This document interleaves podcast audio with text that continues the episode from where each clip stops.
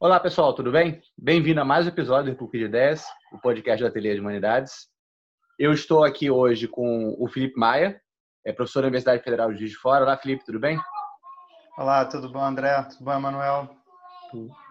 E também Emanuel Rapizo, que é, é, doutorando no IESP-UERJ, de pesquisador da Ateliê de Humanidades, e também está é, tá lá no Colégio de México, é, lá no México, fazendo um porta-dourado sanduíche. Diga aí, Emanuel.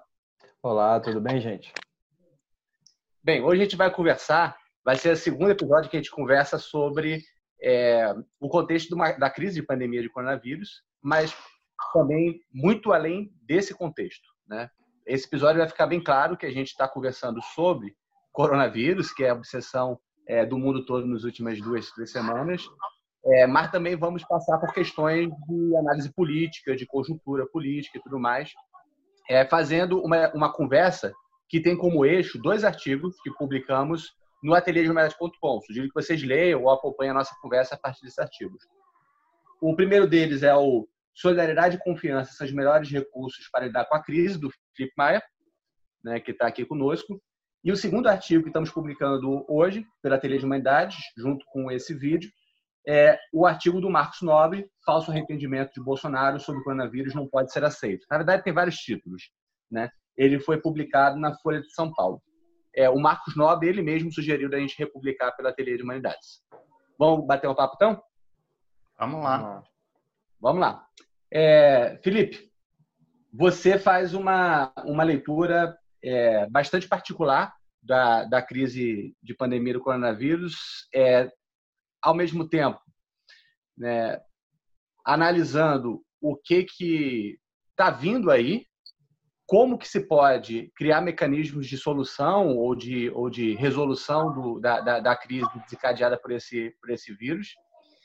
É, mas você faz isso articulando também com a análise da, da, das tramas e dos meandros do governo Bolsonaro. Né? Ou seja, você também faz, você faz uma análise do processo de pandemia, trazendo também uma análise de conjuntura política, pelo menos assim eu entendo para a gente começar a conversar, me, me traz aí é, a mim, ao público, a Manuel, é, quais são as, qual é a sua leitura do processo em curso? Não, o, o, artigo foi, foi escrito assim muito no calor da hora também, né? E, e já tem alguns dias e, enfim, acho que tem uma, uma entrada mais conjuntural que as coisas vão se desenrolando e vão também se transformando. Eu também estou tentando pensar um pouco também para além do que do que foi escrito ali, mas uhum. o, o raciocínio mais geral é o de perceber que existe uma crise profunda, né? E que a crise ela envolve problemas de controle, né, no que diz respeito às possibilidades de reprodução, de manutenção da dinâmica societária mais ampla. Isso, enfim, não é uma grande novidade, as pessoas todas estão vivendo, experimentando isso, né? mas que problemas de controle, de acordo com as nossas as melhores teorias sociológicas que nós temos de interpretação, né? e de que existe uma, uma, uma discussão de qual é exatamente o problema, né? ou seja, uma tentativa de grupos diferentes disputando, tentando definir o que é exatamente a crise. Né? Então, eu, fico, eu exploro um pouco isso no, no, no, artigo. Né? Eu acho que é importante afirmar que existe uma crise, existem planos de controle, né? que eles se impõem porque uh, não só na, na, na, entre os cientistas sociais, né, mas também entre os autores políticos, eles não têm necessariamente as mesmas posições políticas, aliás, muitas vezes não têm, né, mas a ideia de que crises são é, puramente são obras retóricas, né, do discurso, é coisa que as pessoas dizem que existe, mas que, que não existe por si mesma, né? E na verdade o, o, o Bolsonaro e também o Trump, né, e outros aí é, pelo mundo, Emanuel está no México, pode contar para a gente um pouco mais como é que como é que, que, o, que o López Obrador tem lidado com essa com essa situação, né? Mas às vezes também líderes políticos né, que tentam enquadrar a realidade numa certa, para usar a expressão da moda, não, uma narrativa, né? ou seja, uhum. construções que, que linguísticas que, que dão sentido ao mundo, em que eles tentam contornar ou criar problemas, a depender da sua conveniência política.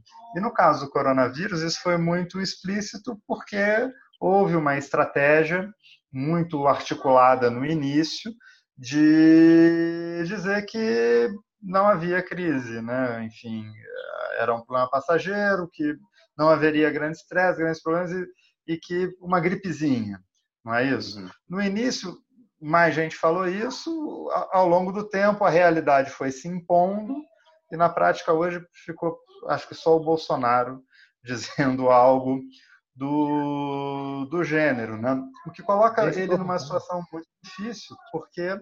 a trajetória dele tem sido sempre a de imputar todos os problemas né, sociais e políticos que existem no Brasil ou no mundo. Você ouve o Ernesto Araújo falando, são os problemas globais, não é isso? A crise da civilização ocidental. Tudo isso é obra de um adversário maléfico que age né, para criar os problemas. O que acontece é que o vírus não, não se enquadra nessa narrativa. É para né? isso, né? O vírus é, não é marxista. Né? O vírus não, não é marxista. O vírus é, é, é, indiferente à, à, à, à, narrativa política, né? Então, uhum. o, o que eu começo a pensar no artigo é o quanto uma situação como essa causa um estresse, um digamos assim, a esse tipo de construção. Há um problema que se impõe né, e que exige uma, um repensar das formas né, com as quais, com as quais se, a, se lida com, com, com as crises.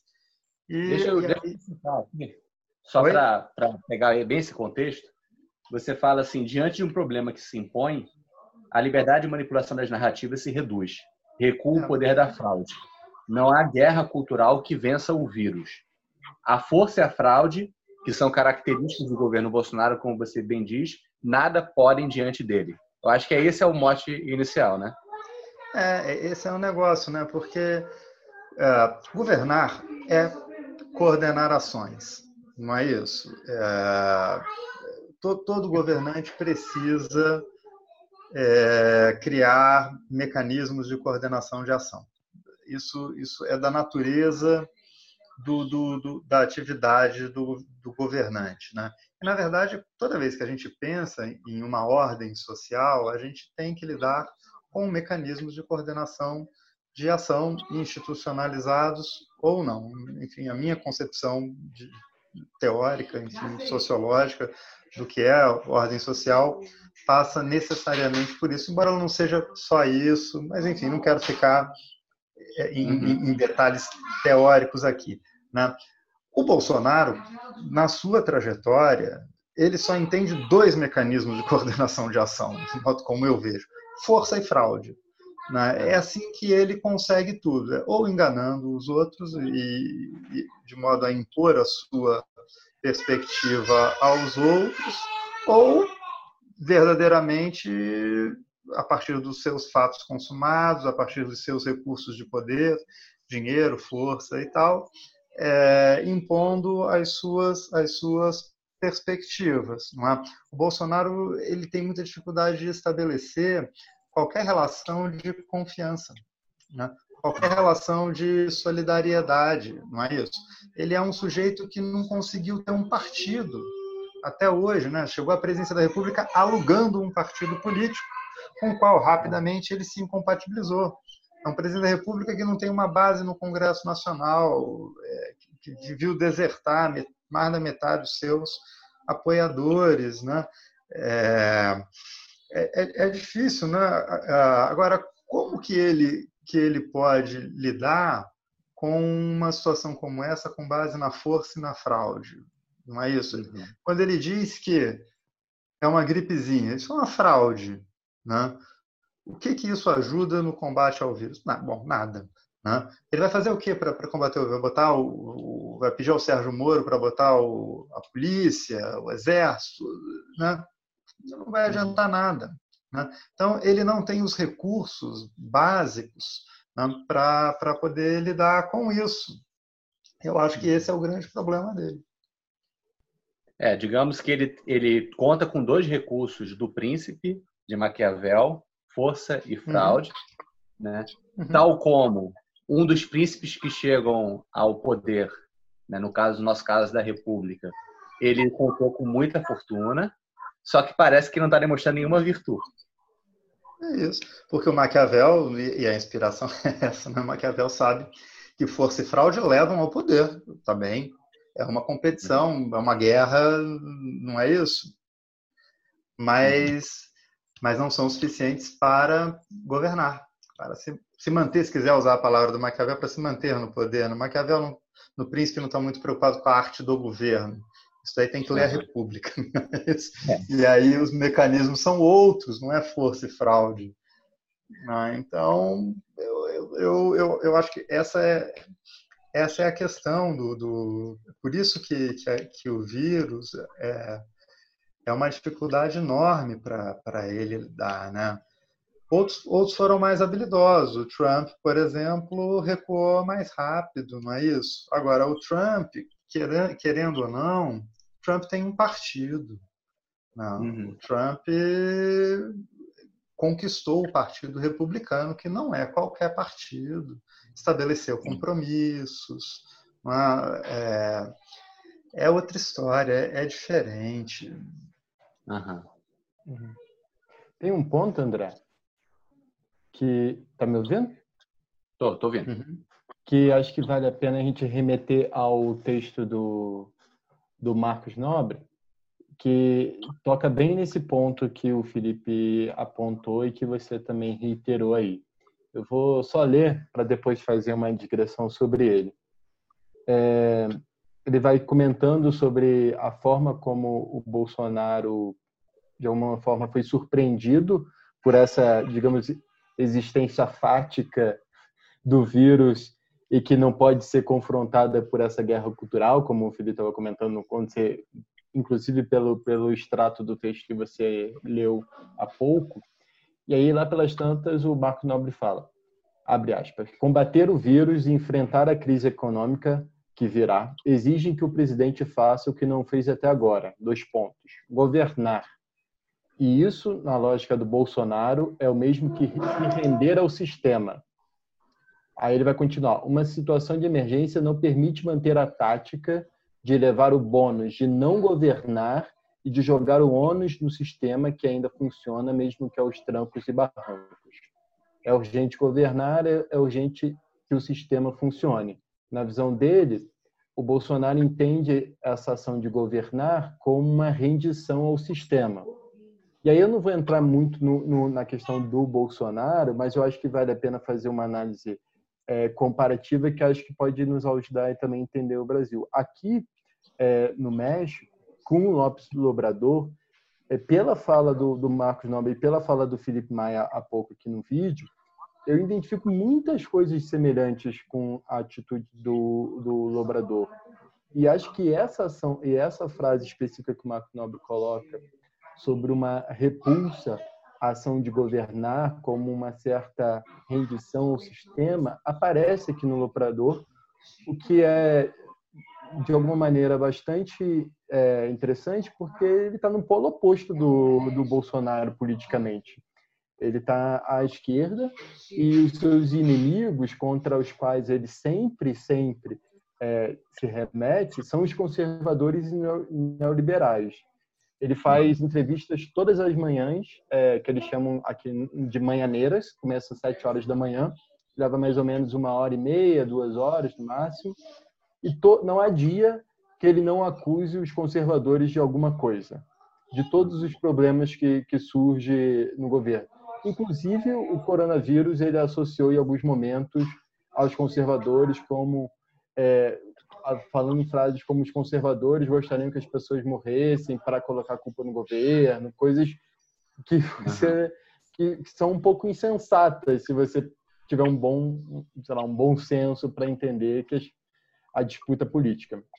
E em algum momento, é, vários, é, vários atores internacionais avaliaram o, Bolso, o Lobrador junto ao Bolsonaro como um dos líderes mundiais que havia negado o coronavírus, dificultado o processo, enfim. E, e chegou, inclusive, o, uma frase que fez bastante, que teve bastante é, repercussão aqui no México, foi ao dizer que aqui não aconteceria nada porque os, os, mexicanos têm uma força moral e uma defesa moral muito grande que os impediriam de, de sofrer com o coronavírus. Então, uma, umas respostas negacionistas que estão para além do, da questão fática. Só que o vírus, como, uma, um, como existência imanente, se sobrepôs a ele. Só que o, o que me parece que é um outro elemento que deixa muito claro uma certa diferença ou uma repulsa a esse ato de governar é porque todos os dias também há uma coletiva do Ministério da Saúde. E como aí no Brasil, há uma coletiva do Bolsonaro, que ele faz entrevistas pela manhã junto ao seu público na, na, na, na saída do palácio. E à noite há uma entrevista do aqui é do subsecretário de prevenção é, e vigilância sanitária. Não é exatamente o cargo do ministro, não o ministro que faz às vezes de porta-voz é o subsecretário de prevenção. Ele faz e ele faz a, a divulgação, digamos, técnica das informações sobre o coronavírus, dos avanços e o que eu acho que é mais interessante das medidas. É, ontem é, e aí há uma diferença em relação ao Brasil. É, eu acho que nos últimos dias o governo mexicano tomou atitudes que considera que nos fazem crer que há uma consideração de que o vírus é de fato é, perigoso, há de se ter ações coordenadas, etc. Mas quem fez o um anúncio das medidas é, e da decretação de emergência sanitária, que é um, que é um, um uma, um, um dispositivo legal bastante importante aqui no México e com uma série de medidas como fechamento de, de, é, de locais de trabalho, é, é, ainda não há, há, quarentena no sentido de impedimento das pessoas de irem às ruas, mas há uma série de medidas de força legal. E essas medidas e o decreto de emergência sanitária foram apresentados sem a presença do presidente o que para mim foi bastante surpreendente, porque quem anuncia a medida de maior repercussão nacional é um subsecretário da Secretaria de Saúde. E que, na minha leitura, parece muito uma intenção de é, eu relego o trabalho de governar e de fazer as medidas do ônus de tomar as decisões, de apresentá-las à nação, a pessoa que está num cargo de terceiro escalão, que é um subsecretário. Uhum. E enquanto isso, o, ele continua com as giras dele. As giras são é, saídas do presidente a povoados e a cidades nas quais ele faz aquele, aquele tipo de ação é, eleitoral, de abraçar pessoas, fazer filmagens abraçando as pessoas, conversando com as pessoas na rua, e que ele considera como um processo de escuta que ele se negou a, a suspender durante o processo de isolamento, é, de distanciamento é, social. Então, enquanto o secretário de saúde à noite diz que é para as pessoas ficarem em casa, não saírem, manterem distância, durante o dia o, o presidente está indo nas ruas, está abraçando as pessoas, beijando, apertando a mão, fazendo atos de que ele chama de aproximação da sociedade.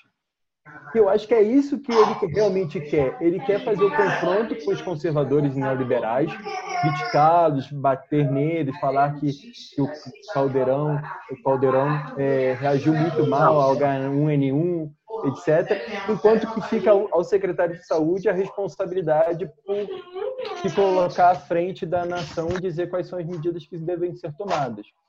Não, essa, essa, essa circulação do, do, presidente mexicano, assim como o Bolsonaro também fez no, ontem, né? Foi ontem, né?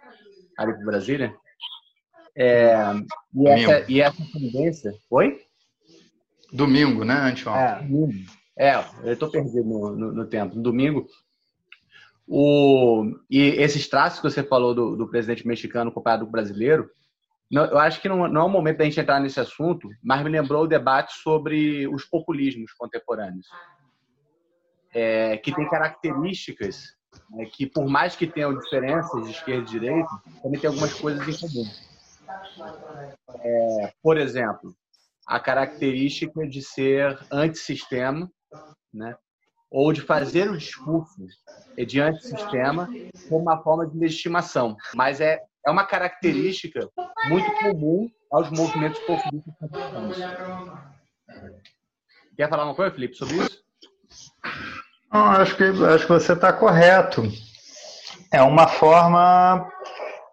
Eu, eu vejo isso muito como uma forma de interpretar o que é o mandato que eles recebem das urnas, né? e de interpretar a, a representação política. Né? Então, não podemos esquecer que isso tem a ver também com uma história de crise da, da, da, da, democracia, em especial crise das formas de representação política, né, de, de desencanto, de desengajamento, né? E essa foi uma estratégia de, de representação que obteve sucesso. Né? Agora, ela é diferente em cada lugar. Trump uhum. utilizou, é, o Lopes Obrador utilizou, Bolsonaro utilizou. Agora, eles são figuras também com histórias, né, trajetórias muito diferentes, com é, treinamento político diferente, capacidades diferentes operam em instituições muito diferentes, né? O presidencialismo americano não é o brasileiro, não é o mexicano. E aí nós vamos tendo as, as variedades, né?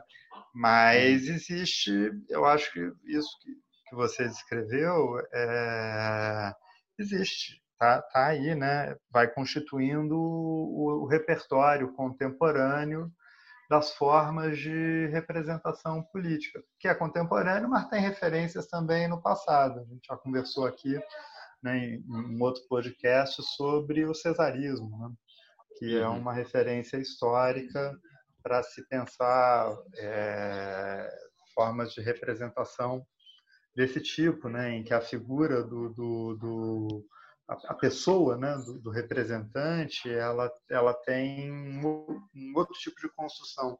Né? A interpretação do que é o mandato do, do, representante tem as suas características próprias. Eu acho que ilumina um pouco um pouco isso que eles fazem. Né? Para o Bolsonaro é muito importante que ele seja o intérprete de toda e qualquer situação. Ele não pode dividir isso com nenhum técnico, com nenhum cientista, com um ministro, uma liderança, né? É, ele, ele, ele, ele reivindica um privilégio epistêmico, digamos assim, sobre a construção da realidade. Né? Isso para ele é fundamental. É, ele não abre mão disso, né? é uma coisa de doido. Ele já se enfrentou com vários dos seus ministros é, em questões desse tipo, né? Agora, isso é muito frágil, isso, isso é muito frágil, né? Em sociedades complexas, com constituições que têm previsões legais tão, tão, tão é, constituídas de separação de poderes, de divisão, é, é difícil alguém reivindicar não, um, um privilégio desse tipo. Né? Era difícil para os reis absolutistas, imagine. Uhum. Para o presidente da República do Brasil. Sim. É, o, o que me faz lembrar do texto do Marcos Nobre, que também é, não deixa de ser tocar num, numa característica que podemos chamar, no geral, de populismo do, do Bolsonaro, isso exatamente por tentar é, por reivindicar um privilégio epistêmico. Eu estou com a verdade. Uma verdade que muitas vezes não tem mediações, uma verdade que é mais como autenticidade do governante, como fala franca. Né? E começa a entrar num movimento em que esse movimento com as demandas objetivas da realidade, com as demandas de se governar, isso faz com que o governante, esse, esse ator político, ele possa entrar no processo autodestrutivo. porque ele precisa manter também um certo ethos, para falar da, retórica, no caso o Marcos Nobre toca nisso, um ethos antissistema. Um ethos em que uma parte da legitimidade, pelo menos para, os militantes dele, se faz nesse comportamento do inimigo. Mas, isso me leva a, a voltar ao contexto, é, temos o outro lado da moeda. Quando você está falando sobre a questão da crise, também o que remete a, ao nosso podcast, o segundo da série sobre cartografia da crise, que analisa mais a crise ela pode ser uma dimensão de sensação subjetiva, mas não pode ser objetivamente instaurada. É, essa essa crise ela que não que é objetivamente estabelecida, que estava na, na, na não estava nos planos do Bolsonaro, ele vai tentar e foi isso que você falou, mostrou, falou bem, Felipe, fazer transformar isso numa guerra cultural. Você fala assim, não tem como, tem limite, porque é uma crise objetivamente estabelecida. Por outro lado, ele está estendendo a corda. Depois que você publicou esse artigo, a gente chegou a conversar em privado e, e você falou assim, não, ele continuou com a guerra cultural dele, né?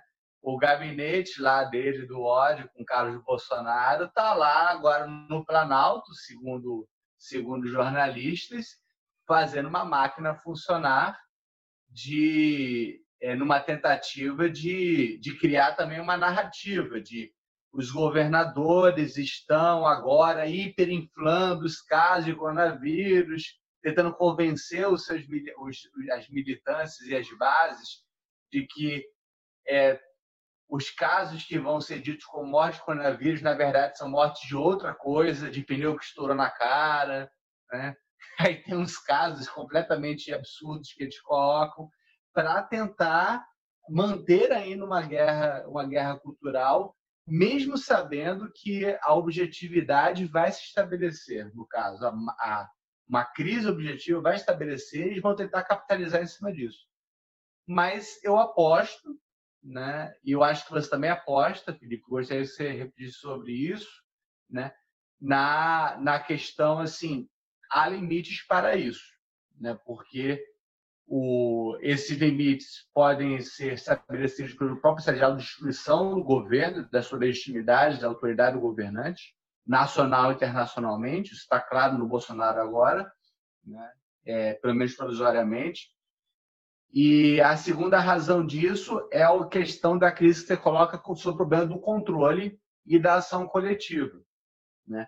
É, há demandas de controle e que dispositivos de controle vão ser estabelecidos para que consiga fazer conserto de ações, consiga fazer que haja uma ação governante é, de governo para que se saia dela perpetuar-se nela, talvez seja a aposta do Bolsonaro para ganhar alguma coisa, como Marcos Nobre diz. Só que esse movimento provavelmente é suicidário. É, não, você coloca, coloca aí o, o, o problema, né? É, eu achei no início que ele fosse fazer como o Trump que ele fosse progressivamente recuar, né? E, e, e fosse porque no pensamento conservador, né, que eu que enfim é, é um pouco por onde esses atores se orientam, não é? Problemas de controle são resolvidos a partir de coordenação de esforços a partir do Estado com mais autoridade. Né? Então, crises são é, requerem a restauração da ordem, né? requerem autoridade. Né? É por aí que o pensamento conservador se orienta. No Brasil, isso sempre foi, foi foi construído através de algum slogan de união nacional. Não é isso? É assim que eles interpretam esses momentos, né? diante, diante de um inimigo qualquer externo, no caso do vírus, ele pode ser, ele não é um cidadão brasileiro. Uhum. Oi? É supostamente chinês, né? Ah, eles já quiseram dar, já quiseram dar cidadania ao vírus, né? Bem lembrado, muito bem lembrado. Já quiseram dar cidadania ao vírus, mas não dá para dar cidadania ao vírus, né? Isso, isso a gente está brincando com esse negócio do vírus, mas é porque isso mexe com o nosso imaginário político, né? Quando se lida com problemas dessa natureza, o imaginário político que nós temos, ele não não é suficiente, é preciso mudar um pouco, né?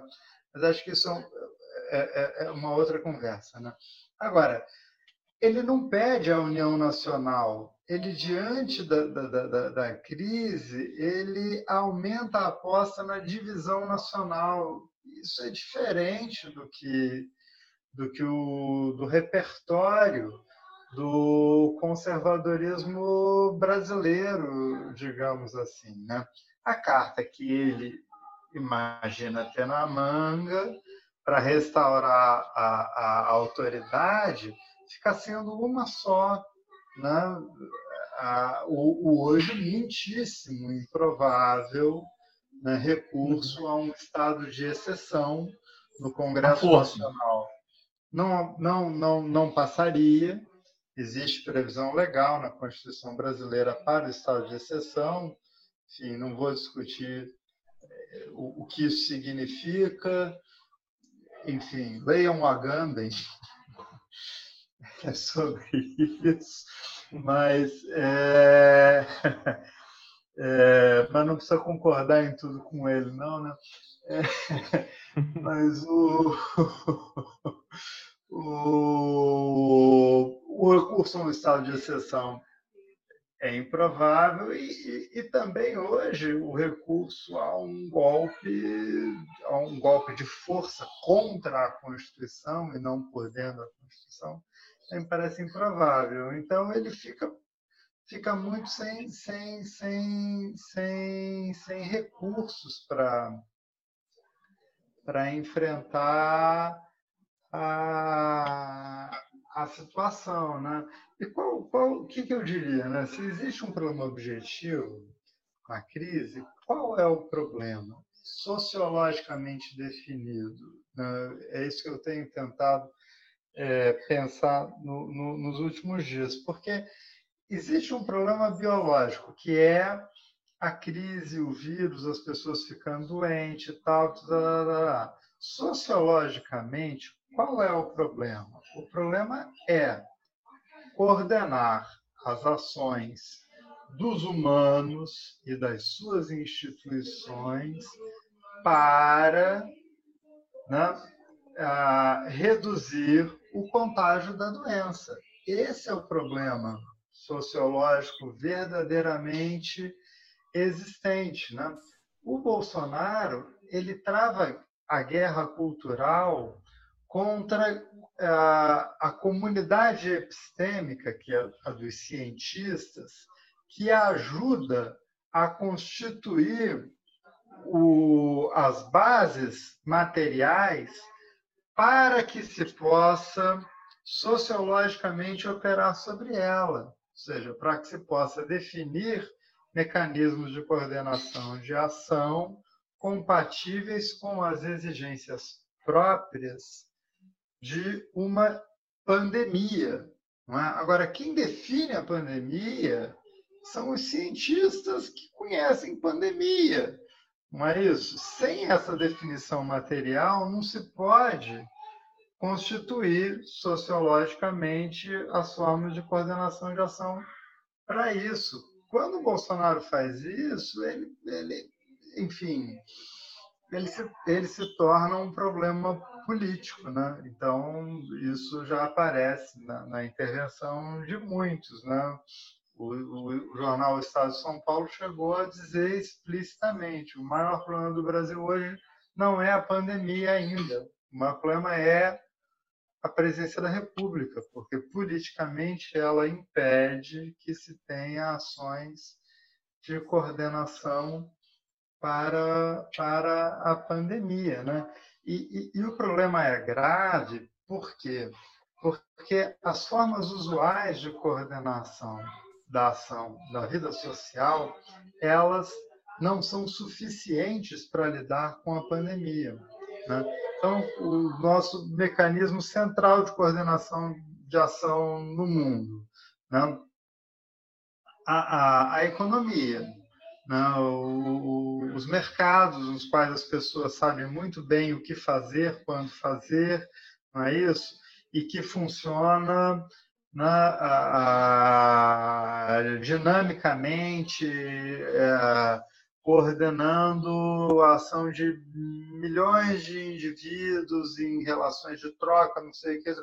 Claro, uns se dão bem, outros se dão mal, mas as coisas funcionam. Não é?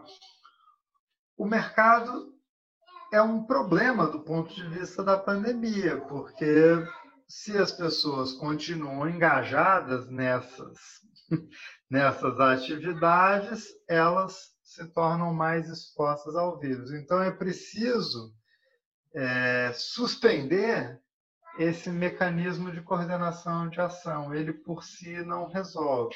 O mercado, como orientador das políticas públicas, aí então é que não resolve mesmo, não é? Então, o que botar no lugar? Essa é a questão. Bem, bota o Estado, certo? Mas aí o chefe de Estado não acredita que isso seja preciso fazer. Né? A questão é complicada. A questão é difícil. É, por isso que as sociedades estão tentando encontrar, através do Estado, como instituição capaz de estabelecer um ponto de vista razoavelmente racional sobre a coisa, né? mecanismos de solidariedade e de confiança, né? redes de confiança para disseminação de informação, de modo que as pessoas possam, a partir da sua própria conduta, não é? a ter um comportamento cooperativo com a sociedade, de modo a re reduzir a velocidade do contágio, e mecanismos solidários para evitar o, o, os efeitos colaterais da suspensão das atividades econômicas, não é isso? A, a, a miséria, a pobreza, o desalento, né? e para ampliar a estrutura material de atendimento aos doentes. Então, isso é feito né, sob um, um pano de fundo que é o de que vivemos em uma sociedade, essa sociedade deve normativamente garantir a existência dos seus indivíduos, né? O máximo de saúde que for possível, né? e isso faz sentido para um monte de gente, mas para ele não. E ao mesmo tempo, é, com as suas disputas com, com os governadores, ele não quer que ninguém assuma essa posição também, né? E aí, muitas vezes, muitas matérias falando de um certo ciúme que ele teve em relação ao ministro da, da Saúde, ou umas certas críticas diretas, aí sim, aos governadores de São Paulo ou de, do Rio de Janeiro, então, não é somente alguém que não assume a posição, mas que trabalha para que a, a, essa posição não seja assumida por ninguém. Uhum. Ah, cesarismo. É o cesarismo. É o cesarismo, só ele, né? Ele é o único representante. É, é o princípio de, de representação encarnada. Né? É, é o princípio de, de representação por encarnação, né? Por encarnação. A encarnação da vontade popular. Uhum. Ele é, o é. intérprete, né? Ele é o intérprete. Então, o modo como ele constrói tem que ser, não pode ser questionado, né? Ele não se submete a, a, a, a nenhuma a nenhuma, a nenhum contraditório, não é isso? Quando o João Dória vai confrontá-lo, ele diz: Você quer tomar o meu lugar. Porque quem fala, quem expressa uma quem enuncia uma interpretação de mundo, né, ah, só pode querer ter o lugar do enunciador privilegiado, que é o presidente da República. Só que a democracia não é isso, né? É conhecido, né? Um, um dos melhores argumentos em defesa da democracia é que há uma vantagem epistêmica né? quando muitas pessoas concorrem na interpretação dos problemas sociais. Supostamente, esse debate cria uma melhor interpretação e uma possibilidade de melhores soluções em todos os níveis, tanto no nível da sua representatividade, quanto mesmo no nível técnico. Os cientistas se, se, se, se digladiam para tentar achar a, a, a, a, causa mais eficiente, a solução mais eficiente, por aí vai. Né? Agora, essa, essa pluralidade interpretativa é vista na teoria democrática como uma das grandes vantagens. E ele restringe isso a uma, a uma representação monológica do, do, do mundo segundo a sua consciência. Isso é, isso não é nem medieval. Nem medieval é. Nem medieval uma é. Seria uma injustiça.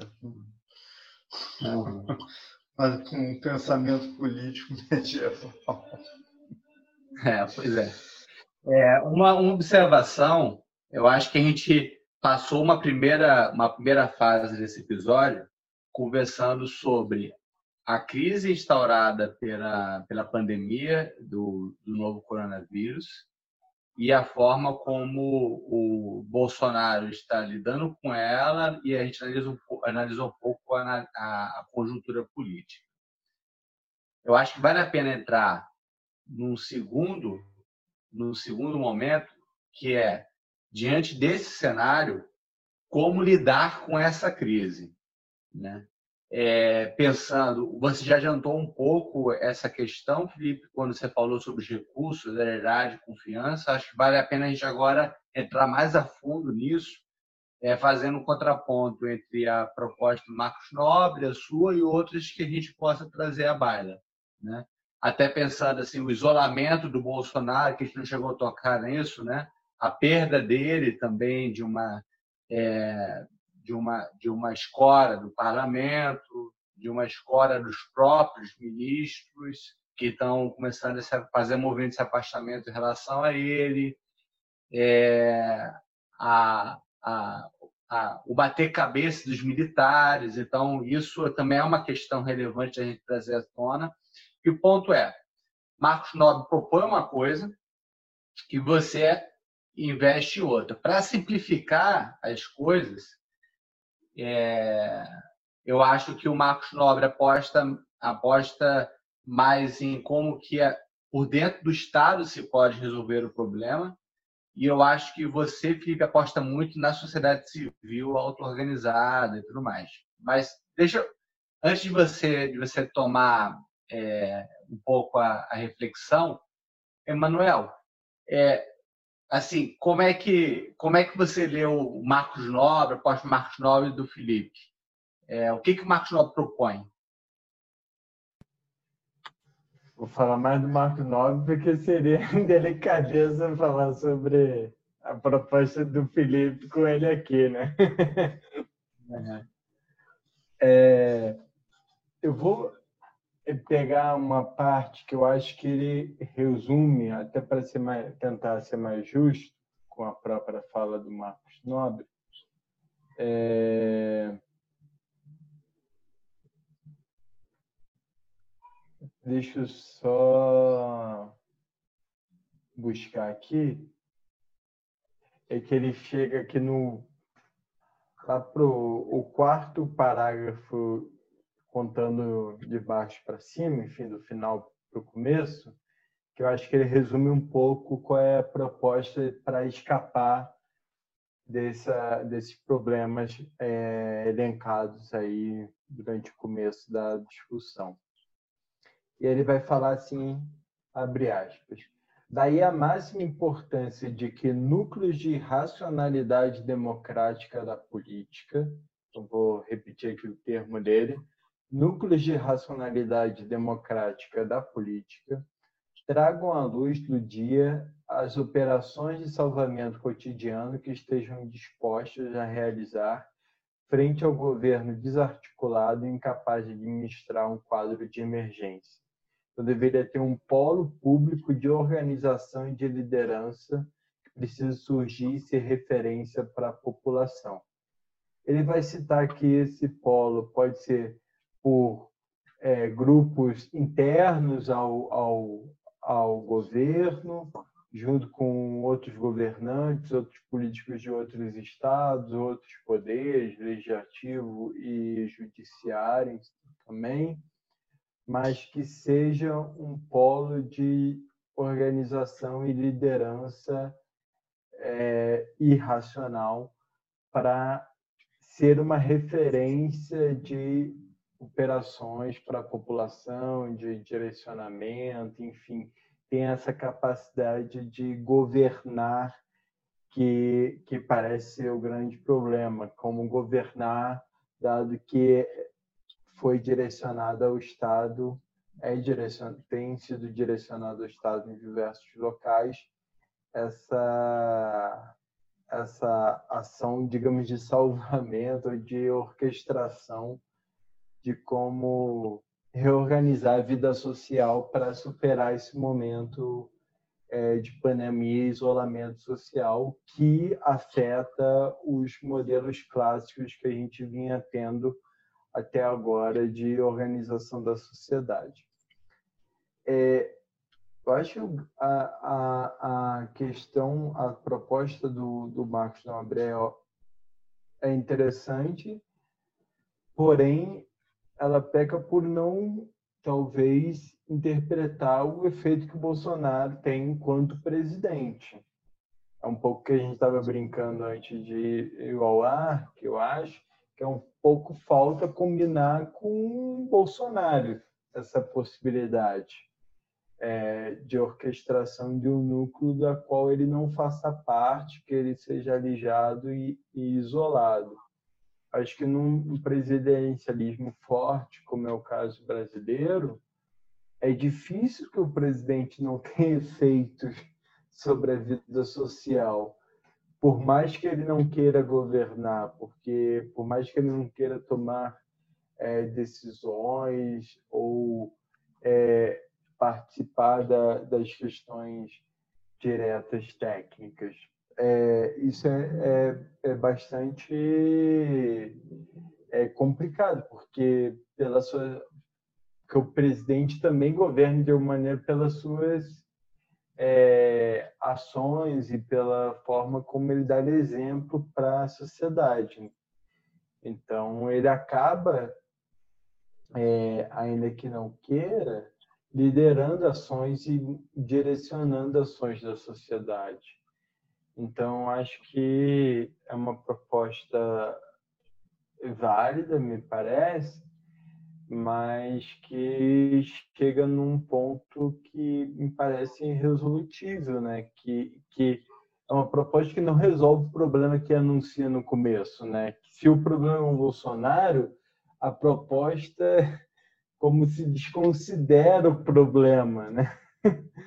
E, e é, aí...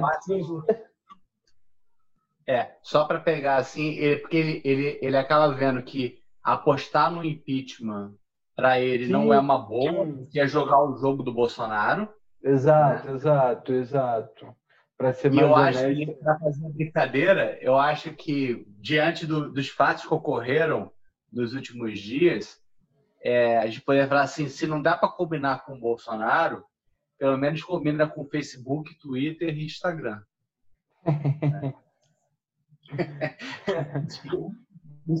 tirar a capacidade dele de influenciar é, pela rede social. É, mas sendo. Você colocou um ponto certo, para ser mais honesto com o texto do, do Nobre, é que eu acho que ele estava dialogando naquele momento com as propostas que supunham que o melhor caminho era pelo, pela via do impeachment, que seria uma maneira de alijar legalmente, de, de efetivamente o, o Bolsonaro da, da questão da governança e aí sim você conseguiria agir. O que ele está dizendo é que isso criaria um problema político de tal ordem que ficaria mais difícil ainda a governança das ações e que talvez a melhor solução era uma solução subótima, digamos, ou uma solução que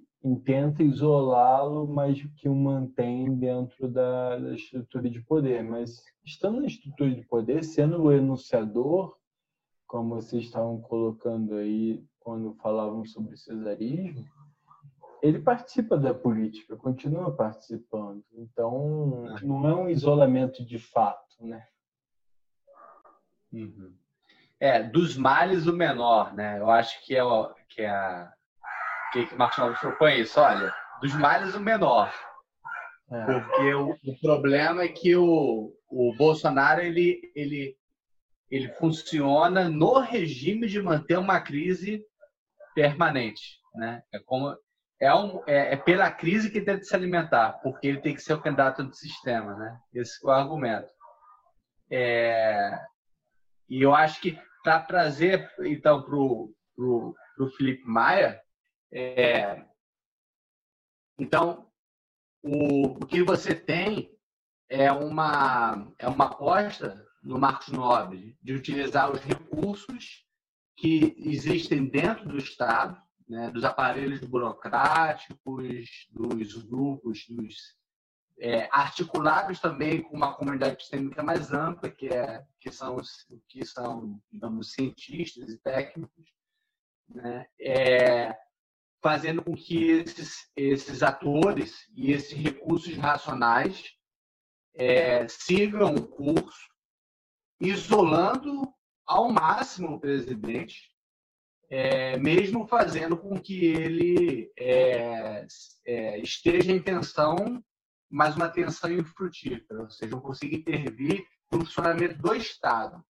ainda que ele faça os movimentos dele se não combinar com Twitter, Instagram e Facebook, é, passa o movimento dele via, rede social e via ida às ruas para mobilizar suas militâncias. Né? É, no caso do, do, do argumento Marcos Nobre, eu acho que você tem uma boa parte disso já está acontecendo, né? Você pensa posições de ministros, pensa parlamento, né? Você você é, basicamente o Ministério da Saúde está seguindo com as políticas independentes do, do presidente, né, os governadores dos estados, então isso está basicamente acontecendo. E uma coisa que eu acho que vale a pena o Felipe até pensar com a gente é como que os militares entram nisso, né? Porque eu acho que não tem como pensar uma solução dessa do Marcos Nobre sem pensar qual o lugar dos militares nesse, nessa, nessa relação com o presidente. O que, que o Felipe traz, então, ele já adiantou um pouco na, na, na conversa anterior, são recursos que passam sim pelo Estado, mas são via mais via é, sociedade civil também, né? dando atenção bastante a, a dimensão dos recursos da solidariedade e da confiança. Felipe, como é que você pensa a solução que o Marcos Lopes propõe, né? E, em segundo lugar, como que a, a sua entra, assim, dialogando ou se contrapondo a dele? É, eu, eu, acho que o Marcos Nobre está correto no que ele diz uh, em relação ao, ao impeachment. De fato, uma luta política agora em torno do impeachment iria desviar o problema do problema principal, né? que é o combate ao, ao contágio do, do vírus. Né? E daria ao Bolsonaro a oportunidade de, de, de ter o que fazer, não é isso? É, engajar-se numa luta real.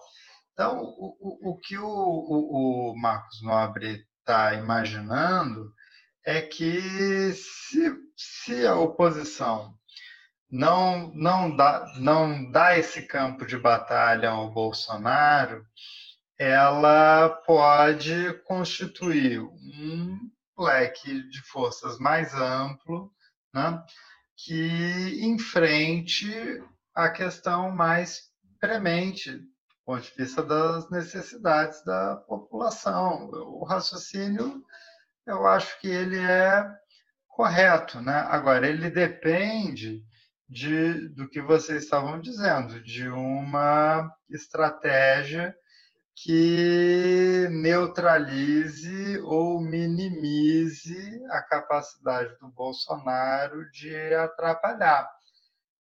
Sim, eu acho que sim. Agora, nós vamos ter que conviver com isso. A população brasileira vai ter que conviver com isso, porque ele foi eleito pelas pessoas. 50 e tantos milhões de pessoas votaram nele. Não é? Eu não estou dizendo que agora votou, agora sofre.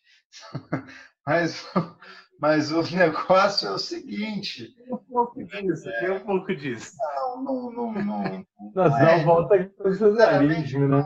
Não, não, não é isso, né? Agora, ele foi eleito, ele tem, né?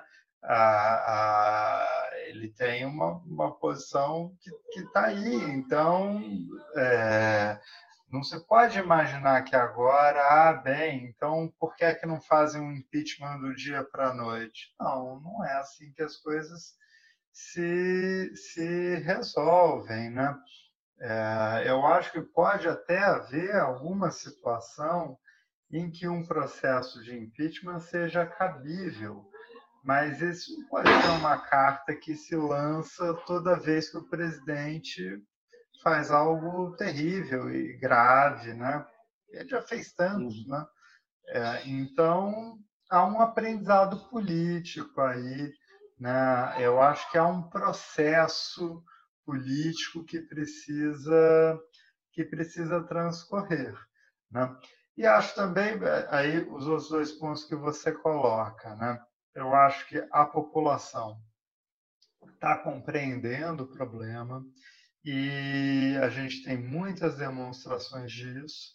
Então, você pode ver isso tanto na comunidade dos cientistas, não é isso? Em que é, a forma de, de combate ela não é uma questão científica hoje, certo?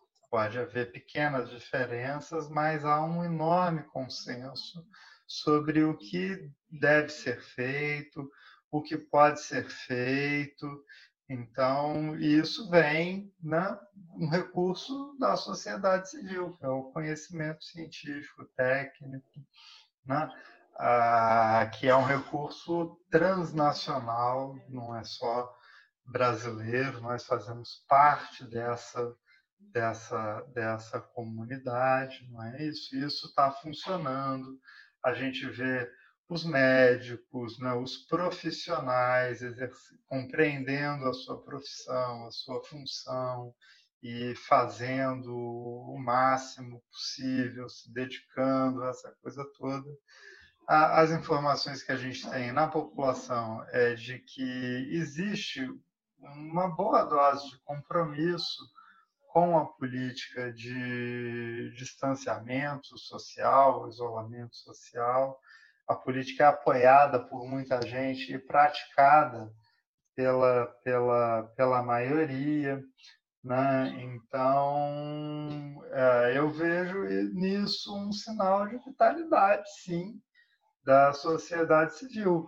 Agora, ele precisa da, de recursos estatais, né? são recursos materiais, são importantíssimos né? para que isso possa ser potencializado diante de uma questão dessa, dessa gravidade. Então, é um pouco.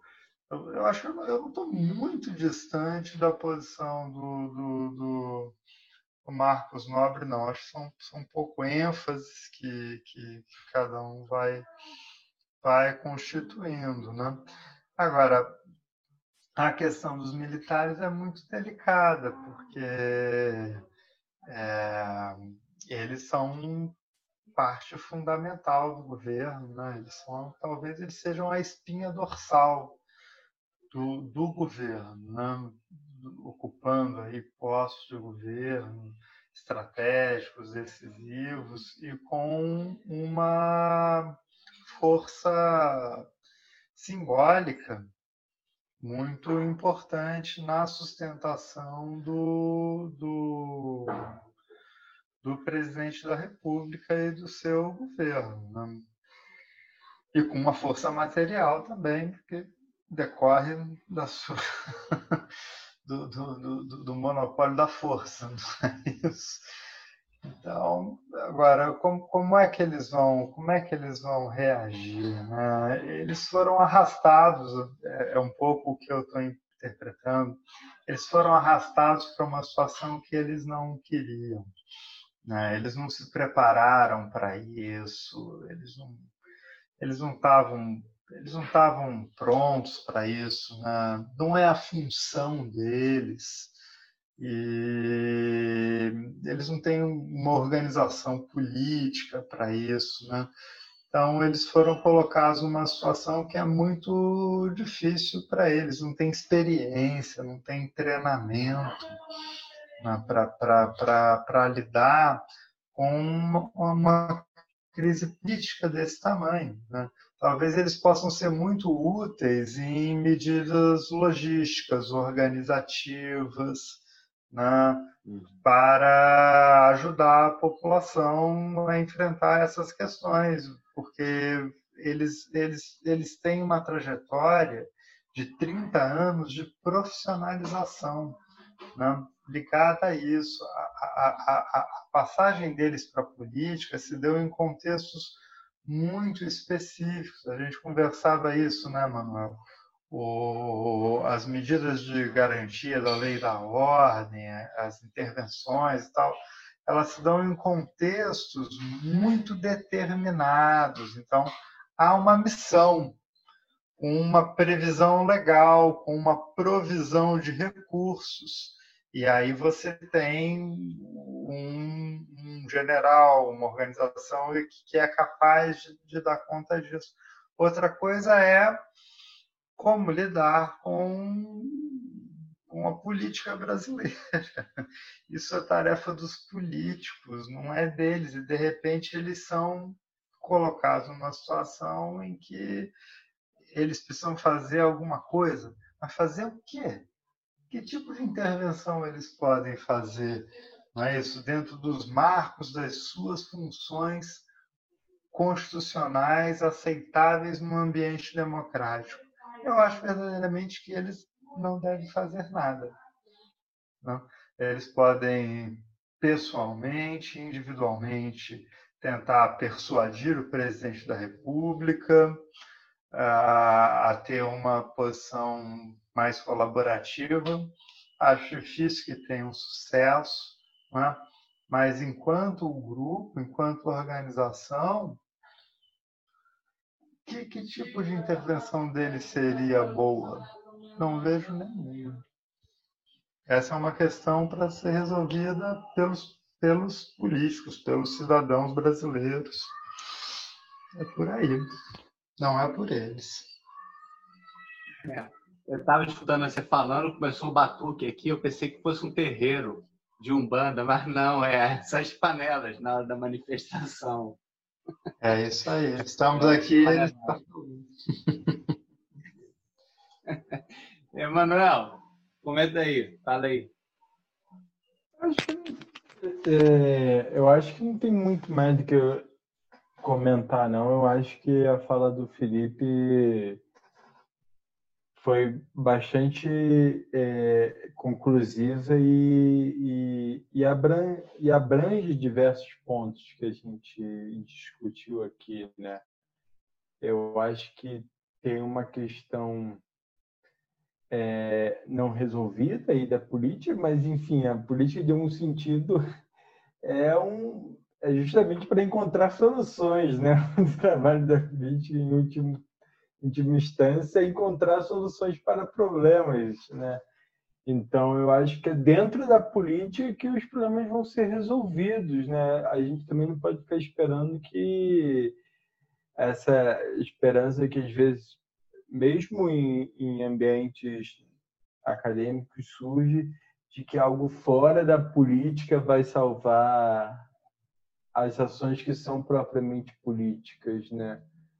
Então, eu acho que a gente não tem muito uma, uma algo uma receita que pode encampar para como resolver esse problema. Eu acho que são os atores que estão ali em disputa é, e, e, em concertação que vão encontrar algum tipo de solução. E aí a sociedade civil, como o Felipe Maia também é um de, colocou, é um desses atores. Inclusive, nesse momento aí que você está falando sobre as panelas, né?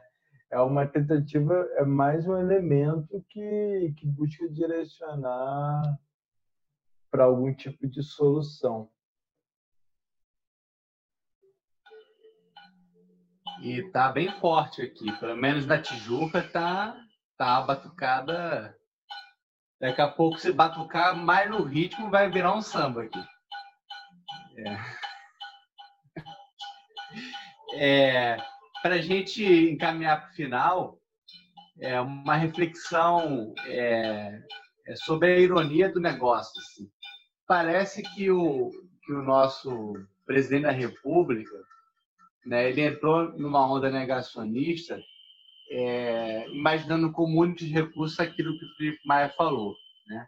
a fraude e a força. E talvez pensando de utilizar da fraude para preparar o terreno para utilizar a força. Né? Porque tem algo de nihilista no, na, na, na, concepção dele de, de resolução dos problemas. Né? Ele não acredita nas vias institucionais. Ele manifestou isso ao longo dos 30 anos. Né? E é, na, na cabeça dele, talvez uma agudização da crise pudesse levar à possibilidade de criar um estado de exceção e utilizar uma força que aí sim estabeleceria a possibilidade dele governar. Né?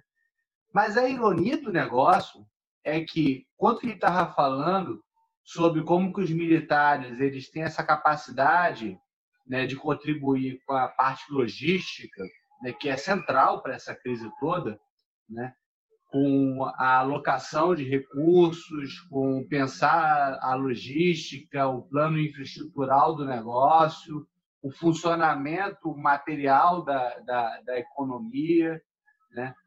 É, pegar toda essa necessidade que vem é, é algo que não está mais no plano das ideias, mas é uma necessidade existente de uma política econômica, política pública de proteção a trabalhadores, a vida econômica, social. Em vez de ele pegar tudo isso e dizer eu sou o líder nesse momento, né? e mostrar que aí sim ele teria uma virtude de aproveitar isso e se tornar uma pessoa que que, que tivesse que, que, que entrasse como personagem que estaria protegendo a população por essas loucuras do presidente da República, que talvez mostre aí que não tem virtude nenhuma, porque isso poderia ser uma fortuna, uma crise dessa para ele, né? ele é, resolve é, reforçar uma compreensão de que é, o trabalhador deve trabalhar. Né? É quase um vai trabalhar vagabundo. Né? É uma é, e como se isso fosse uma preocupação né? É isso que ele tenta sinalizar para suas bases com o terceirizado, com o precarizado, com o trabalhador, enquanto que ele poderia ir para em vez de dizer bota a roda para funcionar, ele poderia dizer vamos proteger vocês numa situação dessa. Né? É curioso, porque ele tendo um aparelho militar que o suporte, as forças militares, ele poderia entrar como grande agente dessa, dessa organização de uma, de uma, no, meio de uma crise, como é, um ator estratégico e organizador é, diante de uma é, com um, uma, as forças militares organizando isso, orquestrando.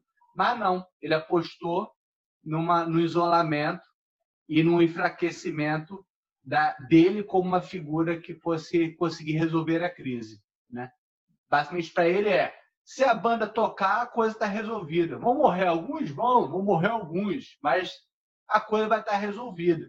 É uma falta de de, de, de, de percepção das oportunidades políticas que é impressionante. Na minha, no meu entender, é impressionante.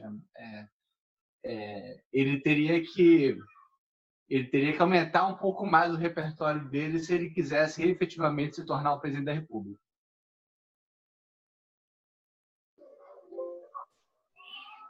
É, acho que é, é, é isso, né? O, o, os atores erram também, né? É, faltou, falta virtude. Você colocou aí, para usar a linguagem do, do Maquiavel. Aliás, o Príncipe é um, uma longa dissertação sobre erros, cometidos por atores, às vezes até bastante experientes, né? mas que em situações como essas, não se colocaram à altura da, da situação. Né? Mas eu acho que o grande negócio é entender por que ele erra. Né? Ele, talvez a razão seja uma concepção muito autoritária de, de, de do mandato presidencial. Muito autoritária. Né? E ele, ele, e isso torna ele muito limitado mesmo. Né? Ele, não, ele não coesiona nada. Né? Ela, ela é autoritária, até autoritária talvez não seja a melhor palavra, mas, mas ela é, é de muita autoridade pessoal. Né? E para exercer autoridade pessoal, como ele gostaria de exercer, é preciso ter um, ter mais recursos, né? Precisa ter mais liderança. Ele não tem isso, né? nunca teve. Né? 30 anos sentando na turma do fundão do Congresso Nacional, entendeu? É... Ele não tem isso. Então, é muito difícil para ele, né? E ele não aprende. Ah, então, ele, eu acho, ele cometeu erros, enfim. Ah, ou ele ou nós estamos cometendo erros, os dois não dá. Né? É, mas acho que ele cometeu muitos erros e a conta vai chegar.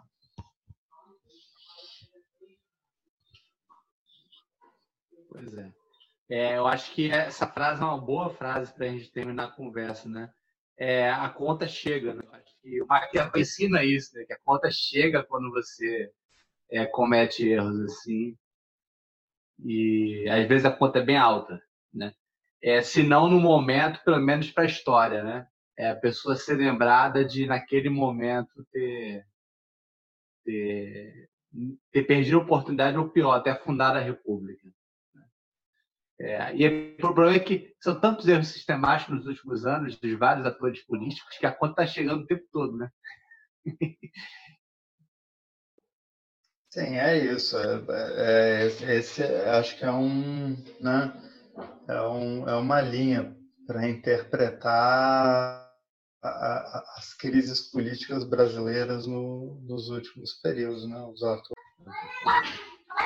Alguma observação, Manuel? Eu, eu fico contemplado. Ah, abração, Felipe. Tchau, tchau. Obrigado, gente. Um grande abraço. Abraço, Manuel. Um abraço, gente. Tchau, tchau.